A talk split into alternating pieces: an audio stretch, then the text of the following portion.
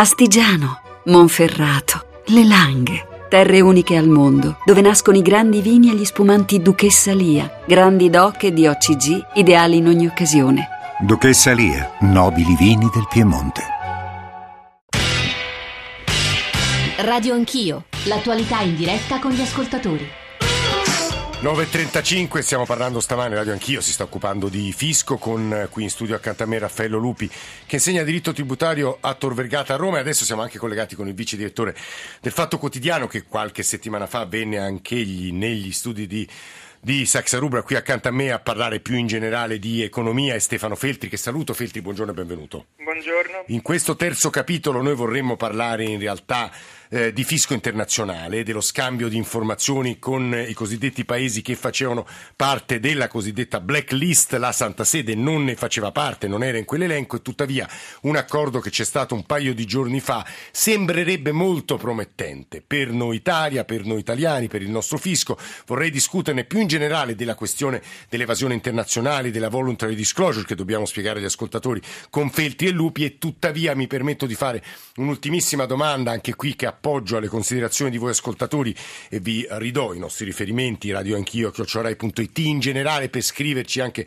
a trasmissione conclusa e poi i social network, il nostro profilo su Facebook che cerchiamo di animare peraltro nel corso della giornata, Twitter, ma dicevo i due numeri sms WhatsApp, sms 335 699 2949, WhatsApp 335 699 26 39. Quando un ascoltatore, professor Lupi, ci scrive perché non dite che i risparmiatori che hanno investito in titoli di Stato non solo non guadagnano, ma anzi ci rimettono a causa dell'imposta di bollo che supera il tasso eh, di interesse? Io aggiungo considerazione mia, ma non solo, anche di Francesco da, da Biella. Eh, professor Lupi, che dice la borsa è andata molto bene nell'ultimo anno, alcuni titoli hanno guadagnato moltissimo, su quei titoli chi ha investito eh, pagherà solo il 26% e tra l'altro quel guadagno non finisce, da quello che capisco, in IRPEF mentre l'imprenditore che si danna l'anima paga, e l'abbiamo sentito poi dalla voce di Carpentieri, tasse altissime. Non è ingiusto questo, Lupi? Eh, infatti mh, le imposte di bollo ha ragione l'ascoltatore che quando non ti danno redditi i BTP alla fine ci rimetti, cioè le imposte anche se sono sul patrimonio alla fine si pagano tutte coi redditi. Quindi, se noi sappiamo bene i redditi, a che ci serve tassare i patrimoni? Siccome i redditi finanziari, salvo che uno presti i soldi a strozzo facendo l'usuraio per conto eh. suo, cosa che va fuori dalle statistiche delle dichiarazioni, ma sono tutti canalizzati attraverso banche, quindi attraverso organizzazioni, quindi c'è il contrasto di interessi, è come se ci fosse il sostituto d'imposta, quindi lì si può fare quello che si vuole, si è raddoppiata la tassazione sui redditi finanziari non è su, negli ultimi due anni non è successo niente, è andata benissimo. Allora la domanda è: si potrebbe alzare quel 26% anche continuando a farlo applicare dalle banche? E poi i poveri scelgono di metterselo in dichiarazione, quindi l'imposta diventa di acconto, quindi se uno ha 200.000 euro di BTP che gli servono per integrare la pensione, gli interessi, che su 200.000 euro di BTP gli interessi sono 4.000 euro l'anno, cioè non è che ci cambia, allora lui se li mette in IRPEF, si scarica le sue spese mediche se vuole, invece quello che dice io ho già i redditi alti, se li tiene lì con la cedolare sostitutiva alta, quindi quindi quella cedolare intelligentemente si può alzare ancora, anche perché l'imposta sui redditi finanziari era bassa, come dicevamo prima, quando c'era l'inflazione. Quindi se l'inflazione era il 5% e il reddito era il 4%, quello in realtà ci rimetteva, allora si faceva una media, paghi il 12,50 era fino a due anni fa, una cosa allucinante. Ma chi guadagna veramente perché fa le plusvalenze in tre giorni non era già toccato dall'inflazione, quello faceva bingo. Quindi... Stefano Feltri, se vuole una considerazione su quanto ha appena detto il professor Lupi e poi eh, una riflessione su questi accordi che l'Italia ha cominciato a sottoscrivere, sbandierandoli anche come molto promettenti con la Svizzera, con il Liechtenstein, con il Principato di Monaco e da ultimo con la Santa Sede. Stefano Feltri. Allora, una cosa in generale su quello che diceva Lupi che ci serve andare un po' oltre gli slogan. Cioè, noi abbiamo sentito in questi anni grandi invocazioni ai tempi di Berlusconi per passare dalla tassazione delle persone la tassazione delle cose, poi questo si traduce alla fine in una, invece che tassare diciamo, i redditi o i profitti, a tassare il risparmio, magari appunto con imposte di volo che non sono progressive, eccetera. E quindi da qualche parte alla fine eh, si finisce per tassare sempre le stesse più o meno le stesse persone, cioè quello che abbiamo visto, penso per esempio al fatto che ci sono alcune grosse banche che hanno contenziosi col fisco per centinaia di milioni di euro, Intesa San Paolo per esempio ne ha uno da 730 milioni, ecco, che riguardano norme diciamo, di, eh, della struttura fiscale delle imprese. Questo, quello è l'ordine di grandezza, mm. ma intervenire su quello nella politica economica è molto complicato e richiederebbe una volontà politica molto ferrea. Quindi alla fine quando si cerca di spostare la tassazione dall'economia quella che dovrebbe essere dinamica, quindi dalla, dalla produzione, dal, dagli sì. investimenti, eccetera, al, alle cose invece ferme, ai patrimoni, ai capitali immobilizzati, eccetera, alla fine si finisce poi sempre per pesare sullo stesso blocco sociale che si sente anche giustamente un po', come dire, un po martirizzato da questo fisco. Questo su, sull'aspetto come dire, eh, risparmi e rendite.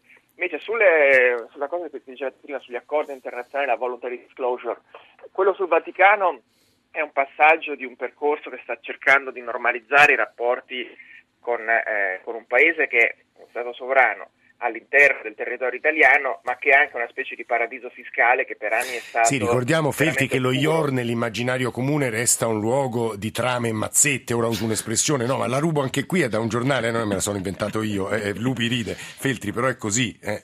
Beh, lo IOR è ancora associato a Paul Marsinkus, eh, a Calvi, Sindona eh, eccetera, eccetera. E anche in tempi più recenti abbiamo visto inchieste della magistratura italiana che sono arrivate a lambire, eh, ovviamente perché è oltre i confini, ma a lambire l'attività dello IOR ampiamente, che è stato coinvolto in quelle che sono state considerate di fatto attività eh, di riciclaggio, nel senso di capitali che entravano da fonti misteriose e venivano di fatto ripuliti.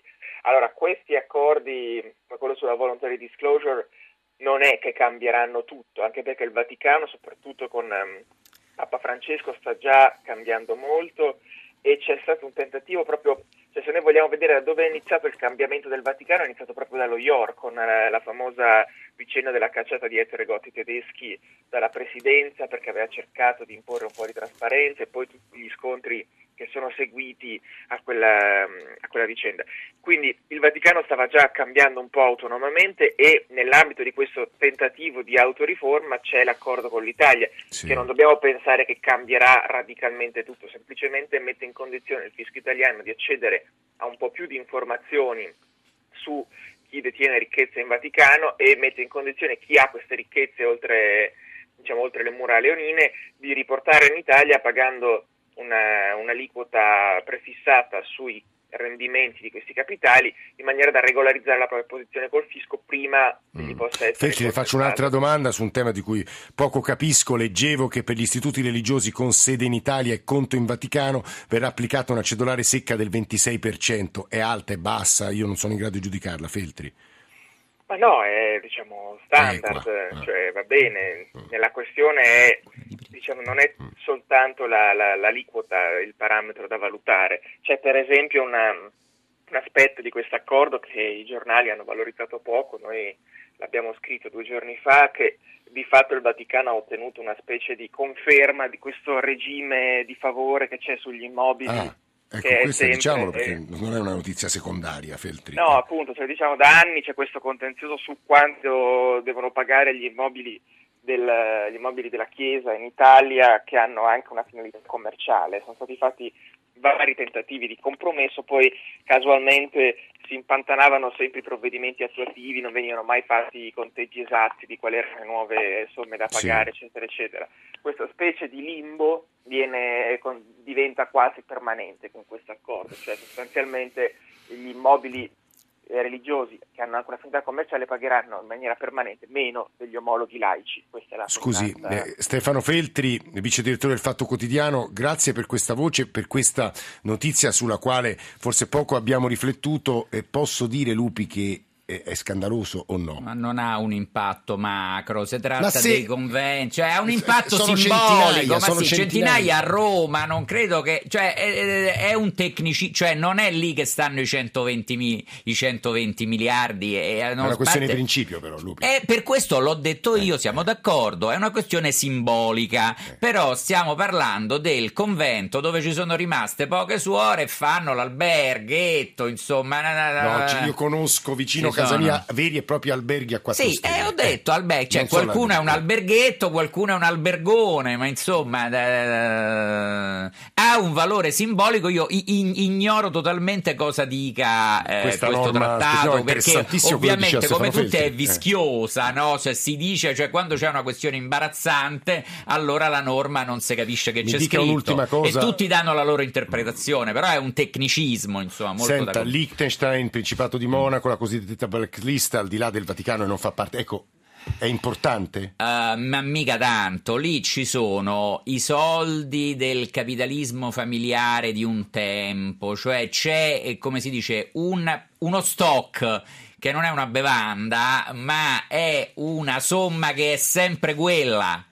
Eh, non è che si alimenta tutti gli anni, mentre i 120 miliardi di evasione fiscale si ricreano, cioè corrispondono a redditi, quelli ormai sono soldi depositati che vanno lì, io escludo, perché quelle erano cose che potevano fare gli imprenditori di prima generazione, il Cumenda, il Brambilla che andava lì con la macchina, col doppio fondo, pieno di soldi, cioè ormai gli eredi, a parte sono talmente pieni di soldi che queste cose non le fanno più, il capitalismo di seconda generazione è anche timido nei confronti delle proprie organizzazioni, quindi è da escludere, cioè non è che la- il pasticcere porta i soldi a Lugano, se li spende qua.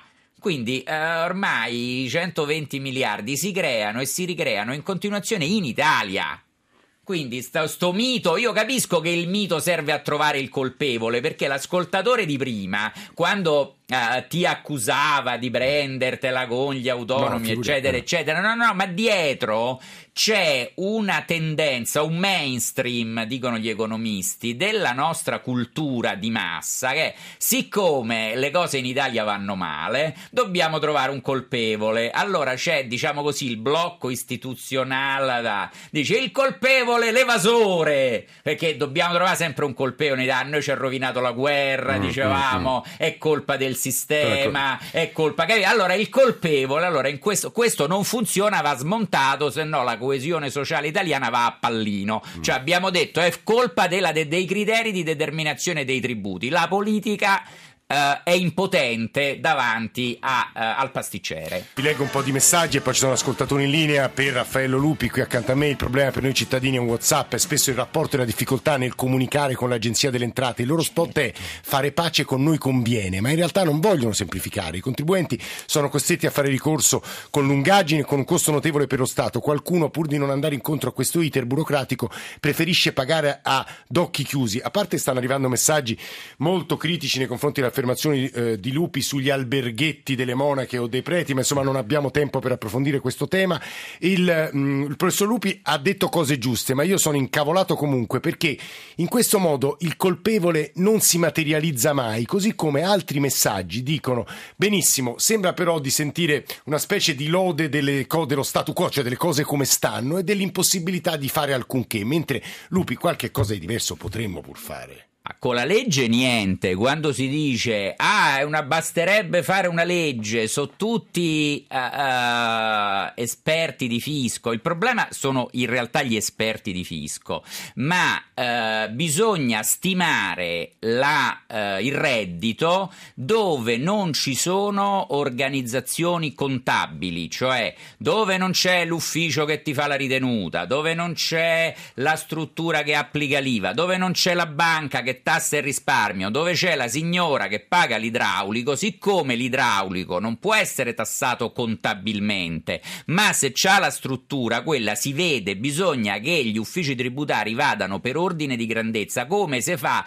dai tempi del nilometro dell'antico Egitto, non è che c'era la tassazione coi conti, diceva quanto ha fatto il Nilo, come è andato il mais, a occhio, bisogna gestire l'occhio e croce, cioè dove non arriva l'ufficio ragioneria l'agenzia della RAI deve arrivare un funzionario del fisco che gestisce lo- l'occhio e croce, sì, poi spannometricamente. Il nilometro non l'avevo mai sentito. eh, no, no, se uno lo cerca su Google viene fuori il nilometro. Eh. Allora devi andare con le stime, stime a occhio. Siccome c'è questa cosa, gli evasori sono i cattivi, Satana, il fallimento della coesione, è la colpevole, che la macchina pubblica non funziona, l'evasore. L'agenzia delle entrate ha paura a toccarli, per questo sono diffidenti nei confronti di tutti e la gente è imbestialita perché l'agenzia delle entrate è sospettosa. Dice: Ma questo che ho davanti sarà mica un evasore con odore sulfureo, il marchio di Satana impresso, Fermo, capito? Sentiamo un po' Ecco. di ascoltatori. Vabbè. Lorenzo da Siena e Federico. Buongiorno Lorenzo da Venezia. Lorenzo, buongiorno. Buongiorno, dottor Zanchini, buongiorno a tutti i suoi ospiti. Eh, io di mestiere, di lavoro faccio il commercialista Ah. ormai da 35 anni e quindi eh, dicevo che in un paese nel quale si emanano, era sul sole 24 ore anche qualche giorno fa, quattro provvedimenti fiscali al giorno, cosa vogliamo pensare di, di risolvere con normative? Se l'ultima riforma tributaria in Italia è la legge 825 del 1971, credo il professor Lupi potrà confermare che dopo questa normativa non ci sono più state riforme tributarie. Eh, non abbiamo, non abbia- abbiamo un sistema che ormai è completamente incartato su se stesso. E già non si capiva allora. E già si capiva po', però all'epoca, all'epoca l'allora ministro delle finanze disse con l'IVA abbiamo creato 300.000 posti di lavoro, probabilmente ne sono stati creati 3 milioni di posti di lavoro forse con, l'IVA, con l'introduzione dell'IVA. Eh, eh, dico, ehm, in un sistema di questo genere, a parte io mh, una- uso spesso una battuta, se si dice che si sa quant'è l'evasione, grosso modo si dovrebbe sapere anche dov'è, se no si dice numeri in libertà. Eh, se- Lorenzo, Cioè, Eh, questo- È come Sì. la mafia, sappiamo che c'è la Eh, mafia, certo. mica sappiamo chi è No, mafioso. lo sap- vabbè, ora non generalizziamo. Federico, che credo anch'egli commercialista da Venezia. Federico, buongiorno. Buongiorno a tutti, grazie di avermi richiamato. Eh, il professor Lupi mi ha preceduto nell'osservazione quando ho sentito il, eh, le statistiche, perché eh, sicuramente i titolari di reddito e lavoro dipendenti sono, eh, sono i veri imprenditori che all'interno delle società hanno i rapporti di lavoro dipendente o assimilato il lavoro dipendente e quindi sicuramente sono quelli che hanno eh, i redditi più elevati. Ma per quanto riguarda l'evasione bisognerebbe, nel messaggio che ho scritto, fare sicuramente un distinguo tra i veri evasori, faccio per esempio quelli che fittiziamente eh, prendono la cittadinanza monegasca e evadono milioni di euro, dopo magari, magari, eh, concordano, fanno la transazione con il fisco, perdendo e il fisco perde effettivamente un gettito. E lei dice gli indifferente. evasori di sopravvivenza, dice Federico. No, quello che prende Eh, la... Dopo ci sono quelli che i poverini, che povere aziende che magari lavorano, faccio a titolo puramente semplificativo nel settore dell'edilizia, che si trovano in difficoltà, non versano l'IVA, ma scelgono di pagare i dipendenti per, eh, per mandare avanti l'azienda e non rovinare delle famiglie. Quindi No, Federico, può io la fare- fermo facendo una domanda brutale che rimanda, diciamo, al capitalismo anglosassone, Lupi. Se uno per sopravvivere come impresa deve evadere, vuol dire che non ce la fa stare sul mercato e dovrebbe chiudere, o no? No, e questi sono due profili diversi. Perché allora, se uno dichiara i contributi, dichiara l'IVA e non la versa, non sta nascondendo nulla. Delle- si sta finanziando col fisco come si finanzierebbe col- con una banca. Eh, quando nascondi e ti metti i soldi in tasca, non è sta- perché il fisco non è che ti prende tutto, ti prende una parte. Quindi questa cosa che se paghi le tasse tue sui redditi eh, devi chiudere, non funziona. Perché le tasse sui redditi sono una quota, una parte la prendo io e una parte la prende il fisco. Ovviamente se siamo ai livelli di sopravvivenza, quindi uno guadagna davvero 30.000 euro, se lui paga la quota al fisco non campa più la famiglia, allora ci sta. Qui le aliquote qualcosa spiegano, ma se no nei casi grandi il fisco arriva a prendere una fetta della torta, non te la prende tutta. Quindi questa cosa che se abbassi le aliquote emerge, sembra la dieta miracolosa, eh, di, dimagrisci, ma 15 no, no, non fu- funziona così. Le, le aliquote spiegano poco dell'evasione. Raffaele Lupi, grazie. Grazie a voi. È sempre un piacere ospitare una persona così sanguigna, tra l'altro, molto apprezzata dagli ascoltatori, beh, insomma, appassionata. Io spiego. Eh, vabbè, Raffaello Lupi, insegna diritto tributario a Tor Vergata a Roma, grazie per essere stato con noi.